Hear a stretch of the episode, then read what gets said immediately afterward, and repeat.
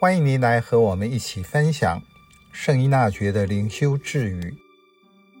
四月四日，唯一正确的雄心抱负就是爱天主，而爱他的赏报，则是更加爱他。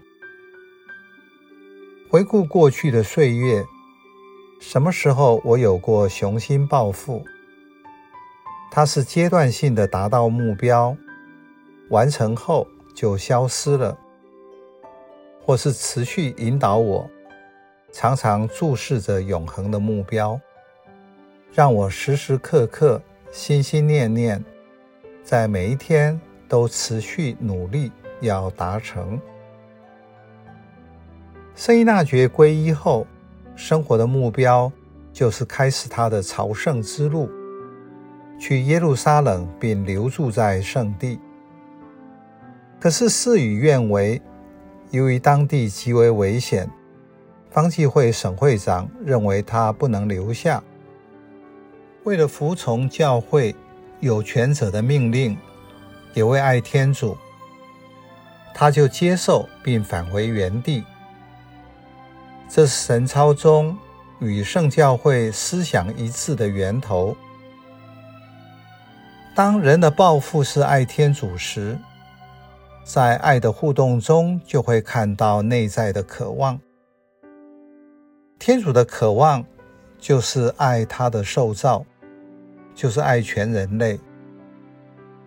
当人以爱回应他时，这就是人的雄心大志。如同神操原则与基础所提出的。人完成了受造的目的，至于要做什么或如何做，只是帮助人完成的方法而已。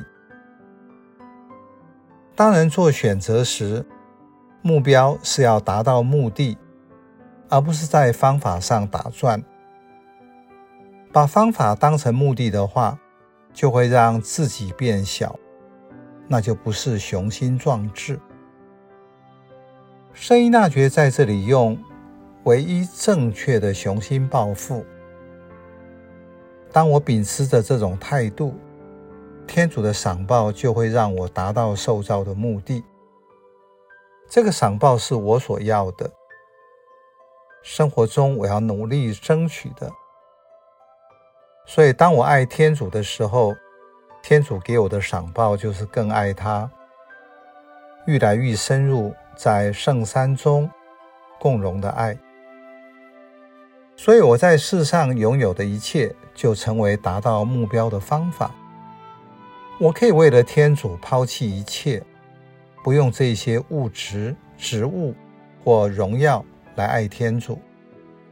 相对的，我也需要这一些，但只当成是次要的，因为是为了天主。